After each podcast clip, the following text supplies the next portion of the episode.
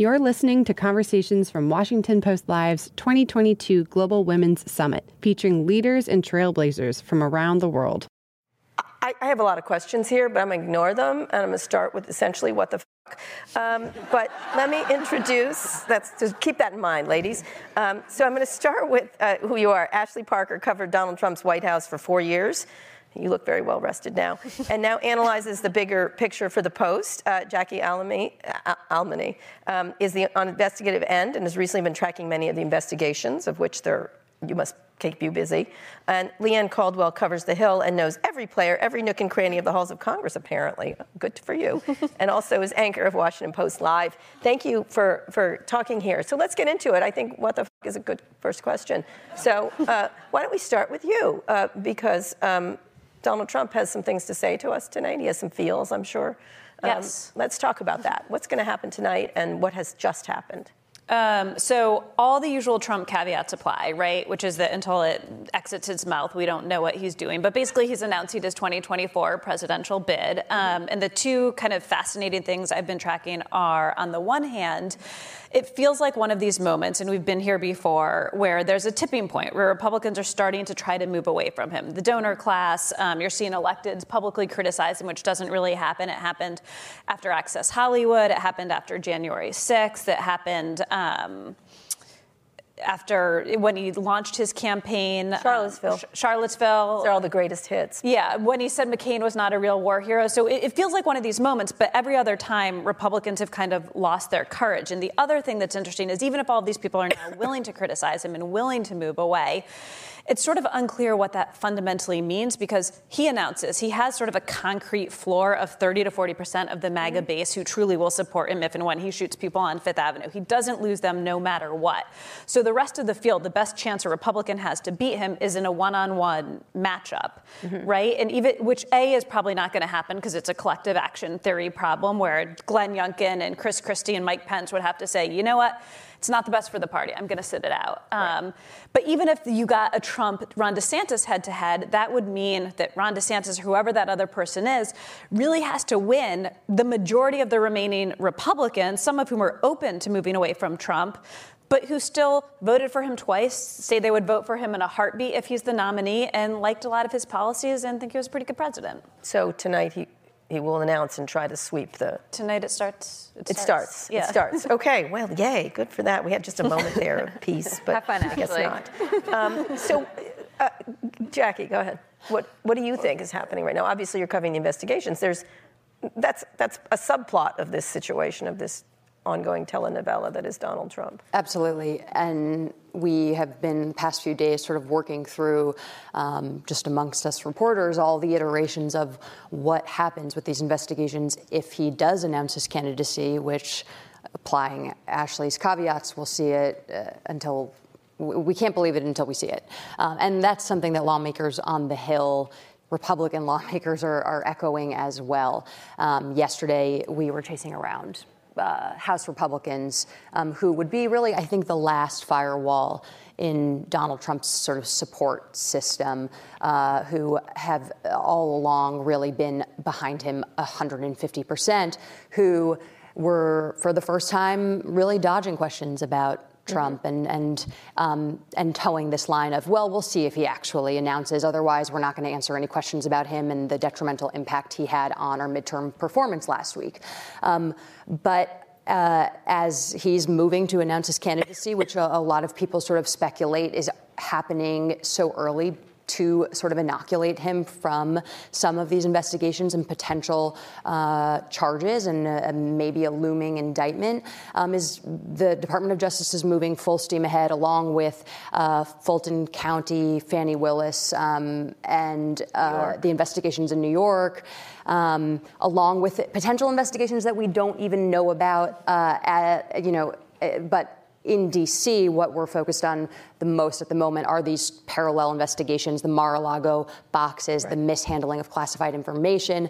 Um, I am sure you're all quite aware, you know, the FBI uh, and the DOJ seized uh, tons of classified information from Mar-a-Lago. Yeah, we read about August, and uh, and then January 6th, the par- a parallel investigation. Um, but so right does now, inoculate him? No, right? Well, uh, no. But I do think that the, one of the iterations of, of, a potential prosecution that, that some people were walking me through this weekend, um, which are completely hypothetical, is that uh, if the DOJ does ultimately decide to indict him on something, if he's a candidate, maybe they reach a pre-prosecution deal where they they come to some sort of agreement that is you are no longer running for office and you will no longer handle classified materials oh. uh, before they would go through with a prosecution. This is all completely yeah, hypothetical. Seems likely for yeah, but I, I, think that this is the the calculus potentially in Trump's mind. Right, but in his mind it inoculates him. Well, now uh, mm. let's talk a little bit about uh, Leanne. What happened though? It didn't. People didn't like the screamy election denying, right? Yeah. That's one of the messages, and they mm-hmm. didn't like the abortion decision. But it seemed like they were more rejecting. And I had interviewed a bunch of local reporters and some national ones, and most of it was stop the screaming about election denial. T- you're crazy. You're crazy. I'm going to vote for someone else because you seem. Cr- I don't like that Democrat, but you seem crazy. So talk about what happened, and does that message work?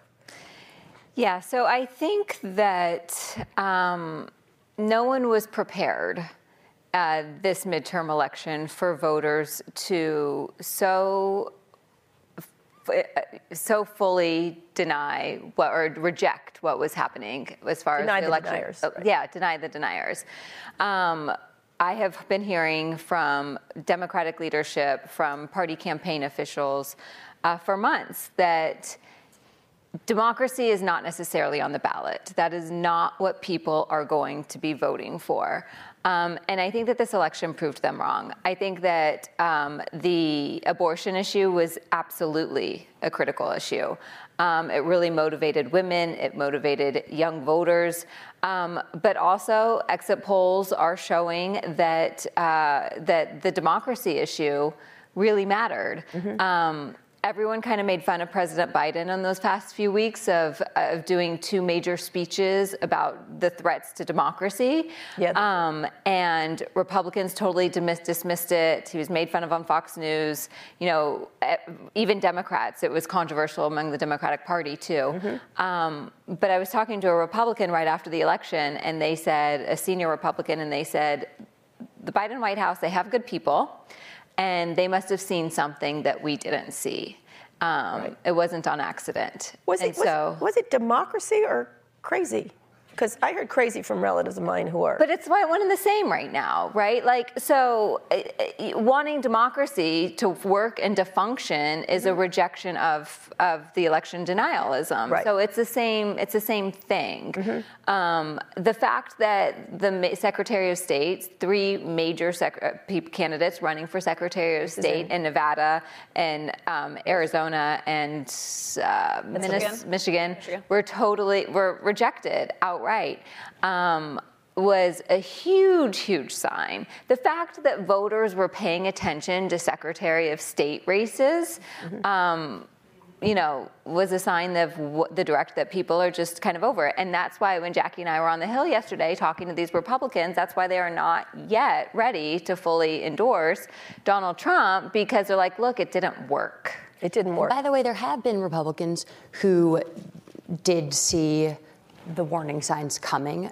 And I, I just think of this because it, it, didn't make our piece last week, and so I've got to get it out somewhere. But Peter Meijer, um, the congressman from Michigan who lost to an election denier uh, and who then lost to in the general election to a Democrat and is uh, ostensibly bitter about it. Right. Um, but he was saying that he also s- saw potentially a through line from the Paul Pelosi attack mm-hmm. to the results for Republicans, and that it was just a reminder of the threats to democracy and the crazy all in one. Yeah. And it was, and it also sort of pulled along memories of January 6th to that week right before the election, reminding right. Republican voters there's a lot more at stake here. There is the potential for political violence, and Republicans who are election denying and feeding these conspiracy theories and the so called crazies, uh, there, there are real life consequences. And for what it's worth on the real life consequences for democracy, especially, it's sometimes not the most buzzy stuff of Republicans criticizing Trump finally over democracy, but it's those Secretary of State races. Um,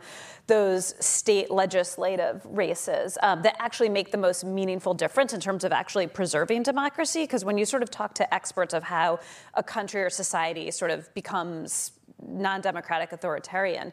You, they say you, you know we sort of maybe all have this image of troops marching in the street in these mm-hmm. takeovers, but a lot of times it's sort of like boiling a frog. It's this quiet thing that happens from within, and it's it's a state legislature and a president who who change the rules. So it's not so easy for a vice president, which frankly wasn't such a given, you know, to to do what the Constitution requires of mm-hmm. them. Um, and most people liken it to if that was going to happen to the U.S., which has actually been sliding in global democratic rankings, it would ha- be much more akin to Orban in Hungary, who in many right, ways right. changed the judiciary. candidates like Kemp in Georgia did yeah. well because people perceived he did the right thing. Yeah, right exactly. Time. Let me ask, what then is Donald Trump's, from your perspective, sales pitch? If he keeps yelling about election denial, and I think the same thing worked out for Kari Lake, I can, you know, someone was like, why did this happen? I do see, especially women, going into that booth and go, no, not her no, just no thank you. Even if you're a Republican, I think um,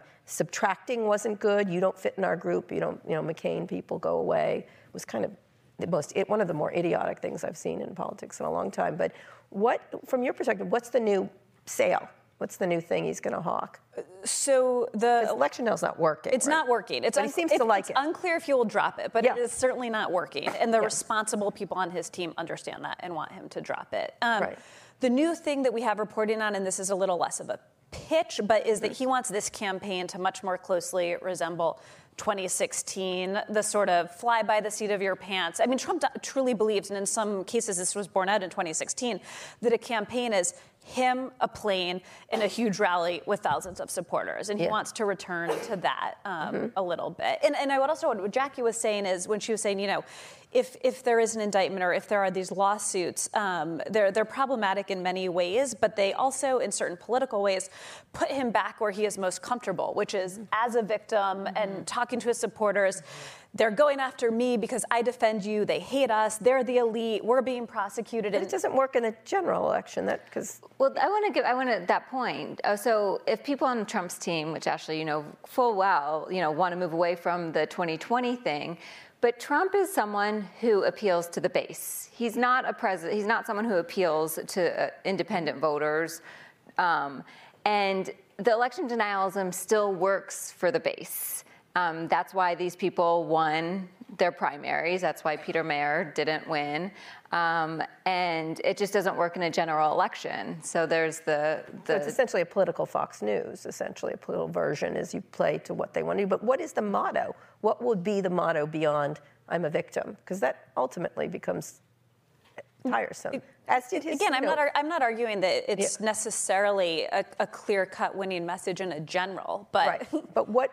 So this will be victim they're out to get me. He likes to be a victim. He's fighting for you. Uh, even Republicans who don't like the chaos and the controversy of Trump, they like the fighting. They like the yeah. burn it down Washington establishment. I mean, I did at a different publication. I did a road trip across the country in 2014, just talking to hundreds of voters, and I sort of didn't have the language for it, which turned out to be Donald Trump. Um, but in hearing what they said, there was this sense um, that was quite understandable that after the financial crisis, they were just sort of like, "Screw you all!" Like like we're yeah. here and we're playing by the rules and we're doing everything right and we bought a house we were told we could afford and I took a job and I've been saving and now this system has imploded. I'm suffering and the people in Washington and the people in New York like are getting rich. Right. And they wanted to burn it all down. And that and Trump understood that on a sort of visceral level. And but people still... aren't in that mood. I mean, well, from a legal point of view, it doesn't really work. It doesn't like the yelling and whining and Yeah, but in the I think in the the court of public opinion, he has found that muddying the waters in any way does work to his advantage. Actually, I was thinking, I feel like I went way too into the 3D chess scenario instead of the uh, like the primary thinking of, of, the former president, which is um, politicize this as much as possible to make the so the basics. Yeah, the basics. Um, but I think that your your question to Ashley is actually getting at, at something else that has really crystallized for me these past two weeks, which is that I don't know if there is that much of a pitch from the Republican Party right now. There's not. There isn't that much of a pitch, generally speaking, from the Republican Party right now. Like when you ask, when we've been asking House Republicans, you know, what how are you going to govern? What are you going to get passed if you have this razor thin majority in the House? There are people who have said to me privately, anonymously, you know, their job is to not do anything. The job is just to have the majority, to block the Biden agenda, to investigate, and to do nothing. So Fauci, Fauci, Fauci. Yeah. All day long. And Okay. Hunter. And Hunter, right? Yeah. So I, there is not a. I, I'm. I'm not sure that the that Trump needs to have a, a cogent thesis. But on, on the ground, um, Leanne, they have to have what they're going to do, right? I mean, d- don't voters sort of like, what are you going to do? And, and how do Democrats respond to that? Because they didn't think they were going to win at all. I mean, their belly aching before the election was rather severe. And that was part of the problem on the ground is um, it's funny talking to voters. If you talk to Republican voters, they literally told me that they didn't like Biden because there's kitty litter boxes in Right. schools. Um, you talk to Democratic voters and they cared about abortion. Um, they did not. They did not want Republicans anywhere near the office. So, so it's these eh, moderate voters who we thought it was the economy. The Republican pitch was we're going to do nothing. We're going to stop the government spending and government spending causes inflation and so that's what we're going to do is not spend money um, you know democrats have pointed to all the things that they've tried to do which and also would say voters are smarter than that. They know that this is something that is bigger. It's a global thing. It's not something that you can just turn on a switch. Right. So, I mean, what happens in practicality now? Now we have a divided Well, they government. can't do anything because this closeness. This is a crazy. We, close. yeah, we have a com- divided government. Um, the agenda, not only for the next two months in the lame duck, is a little bit up in the air, other than some uh, spending bill and some Ukraine money, perhaps. Um, but no one knows what's going to happen over the next two years. We're waiting to see. I mean, it's likely going to be the House of Representatives are going to be controlled by Republicans. Um, Senate Democrats are meeting today for the first time after the election behind closed doors, where they're going to discuss perhaps what their agenda is going to be. They probably won't get that far. They're probably just celebrating today. But um, Yeah. But yeah, I don't know what the next two years is going to be look like, other than a lot of gridlock. a lot of gridlock. Mm-hmm. Do each of you agree with this? I mean, and just more noise, which I think will irritate these voters who have spoken rather clearly that we're tired of the noise. I mean, to me, that's what got through the most was stop yelling, stop being crazy, stop fighting, kind of thing. Yeah, I think on the on the House side, I think uh, this very narrow majority that it looks like Republicans may take actually hurts them because that emboldens the whole sort of portion of the caucus that America just rejected, and it will be tough for McCarthy or whoever the leader is to do much, and will remind mm-hmm. the nation sort of what they didn't like about this last election. The Senate is a little more intriguing to me, especially if Democrats pick up that seat in Georgia, because on the one hand, it's just one seat, but on the other hand, Biden has been bedeviled by two senators, right? Right. Manchin and Sinema, and they sort of got this joint nickname, but they're really different. And a Sinema vote is different from a Manchin vote, and so having a one vote majority could really help him get stuff through. Gets the You actually reminded me of something about, uh, you know, uh, you said it so profoundly just now that the people who are going to be emboldened in the House are the people that were rejected by America, the people on the far right. Well, it's funny, you talk to House Republicans and they don't think that. They're like, we didn't win, some of them are like, we didn't win because we didn't fight hard enough. Um, look at Florida. We won in Florida with DeSantis, who is a strong leader. But no one points out that Democrats have stopped spending money in Florida. They didn't even contest Florida, um, and so it's it was an uneven playing field. So where is the Joe Biden presidency right now? I mean, on, he seems to be winning, right? Even though there's there's all these, you know, the backlash with the Democrats before that is he's not effective, he shouldn't run, he's too old. He seems to be winning. It, it feels like winning, at least. I don't know. Maybe I'm wrong. How do you look at each of you look at that? They, um, I mean, actually, we, we did this big story a couple weeks ago, right before the midterms, kind of taking stock of the first 21 months of Biden's presidency. And when you really lay it out, um, there were a lot of missteps based on a number of things, including faulty assumptions. Um, and sort of the shorthand was sort of uh, planning for the best and hoping for the best.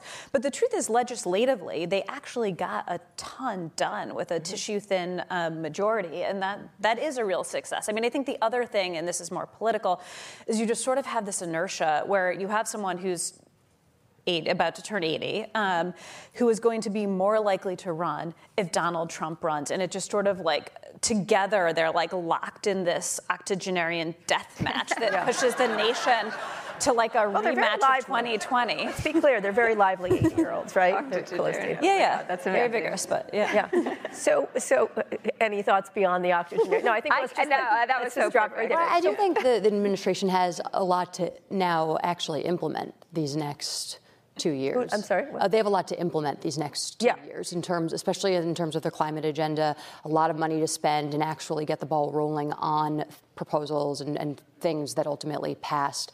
Um, but I do think that what happened was a result of voters simply hated Donald Trump more than they hated Joe Biden. And the voters that dislike Joe Biden still voted for Democrats. And if you look at the exit polls, the voters that disliked Donald Trump were less likely to vote for Republicans. And at the end of the game, at the end of the day, the margins are so thin and and and uh, races are so tight that yes, Democrats did take some losses that they weren't necessarily expecting, um, but Republicans, uh, despite you know having history at their backs, mm-hmm. uh, weren't didn't perform as well. But there's there's not a clear person in either party that you can think of, right? Pick one. Pick one if one of the octogenarians, say, fell and broke their hip, for example. Sorry, I'm being obnoxious. But. Uh, but I think both parties are at in, inflection points, although yeah. I think if you canvass Democrats and Republicans right now, Democrats would feel like they're much less in disarray than Republicans. Democrats are always in disarray. Do you understand that from it's the headlines? They're resting. Our nation's newspapers. um, but, but, who? But give me one. I don't know. What if you do Ron DeSantis versus Gretchen Whitmer? Mm-hmm. Each of you do one. that, Go that's good. I, you can't have I that one. For, yeah, for Pete Buttigieg, and I feel like that was an inherent bias. Mm-hmm. So. Versus DeSantis? Ver, no, versus Gretchen, Gretchen Whitmer. I was going to say oh, in the, in the versus primary. yeah, yeah. yeah. All right, but do do a matchup like she just did. You, I think you got the good one. Okay, um, Kamala Harris versus Mike Pence. oh. Look, everyone just went, oh no, no, no. we just have our poll. We just had our poll. yeah. um, oh my gosh. I mean, so, um, so our colleague in the Post wrote a story today about DeSantis is an inevitable one right now. But a lot of people have been inevitable, like Jeb Bush. They point, you know, he points out, and so it's so hard. We're two years out, but of course, like DeSantis right now, and then I mean Gretchen Whitmer is such a good one. I mean Gavin Newsom has lots of aspirations, um, like a California versus Florida uh, showdown. There's lot, they, he makes lots of comparisons. They both make lots of comparisons to each other's state when they Yes, speak. they do. I, I, like that everyone laughed at the Pence Kamala because they're both, right? Like the former VP, in many ways, they should be the most obvious presumptive. Yeah, no. Don't want to watch that show. I'm not interested in that show. It's become a show. So we've only have one question left. Um, from your perspective, was oh wait, hold on. Oh, what? Who? What about Elon Musk? Keep away from 2024. yeah, he's not. Uh, he's not. Does he have political aspirations? He wasn't born in America, sadly, for the rest oh, of right. us. So we can't have him as president. Oh well, and you don't want him. Um, so uh, he cannot run. Him and Schwarzenegger can't run. I think. Correct, if I'm correct. Um, last question. How do you look at the state of democracy? And if voters really cared, voters really surprised people and came through in a very calm way when everyone else in Washington, New York, everywhere else is screaming, like crazy screaming. What is, how do you look at what happened? Each of you, last question. I mean, I think not specifically on this, but in the past, having covered Trump since 2015, I have realized how tenuous all of these institutions are and how much a lot of these institutions are, are sort of like, a polite agreement among society and these institutions that we treat the Supreme Court this way or that way. Um, and I don't know. It, it require. I guess what I've realized is it requires voters and individual actors and lawmakers like showing up for democracy in a way I didn't realize. I thought democracy just kind of worked, and I guess we saw voters show up on Tuesday. Um, I feel like I, I, look back at last week as a sort of microcosm of this idea that at the end of the day, when there are wild swings both ways, voters pull America back to moderation. Yeah, I think uh, it was on the verge of being like going off a cliff, like being bad. And then I think that the cliff is still there. Um, but it's, you know, it's still a cliff, not a crash at the bottom of the valley. Yeah, nature is healing. Anyway, thank you so much. These are amazing reporters. We're excited to hear what you have to say and what's going to happen. And tune in tonight, right? You'll all be writing tonight? Exciting. Oh, Washington Post Live. Live Post Don't live. watch it on Fox. we, we get to write about McCarthy and his speakership. Yeah. So oh, we another, didn't even address Another that. winner. Okay, great. Thank you. Thank you. Thank you. Thanks for listening. You can find more conversations from our Global Women's Summit by searching Washington Post Live wherever you listen. Visit WashingtonPostLive.com to register for upcoming programs.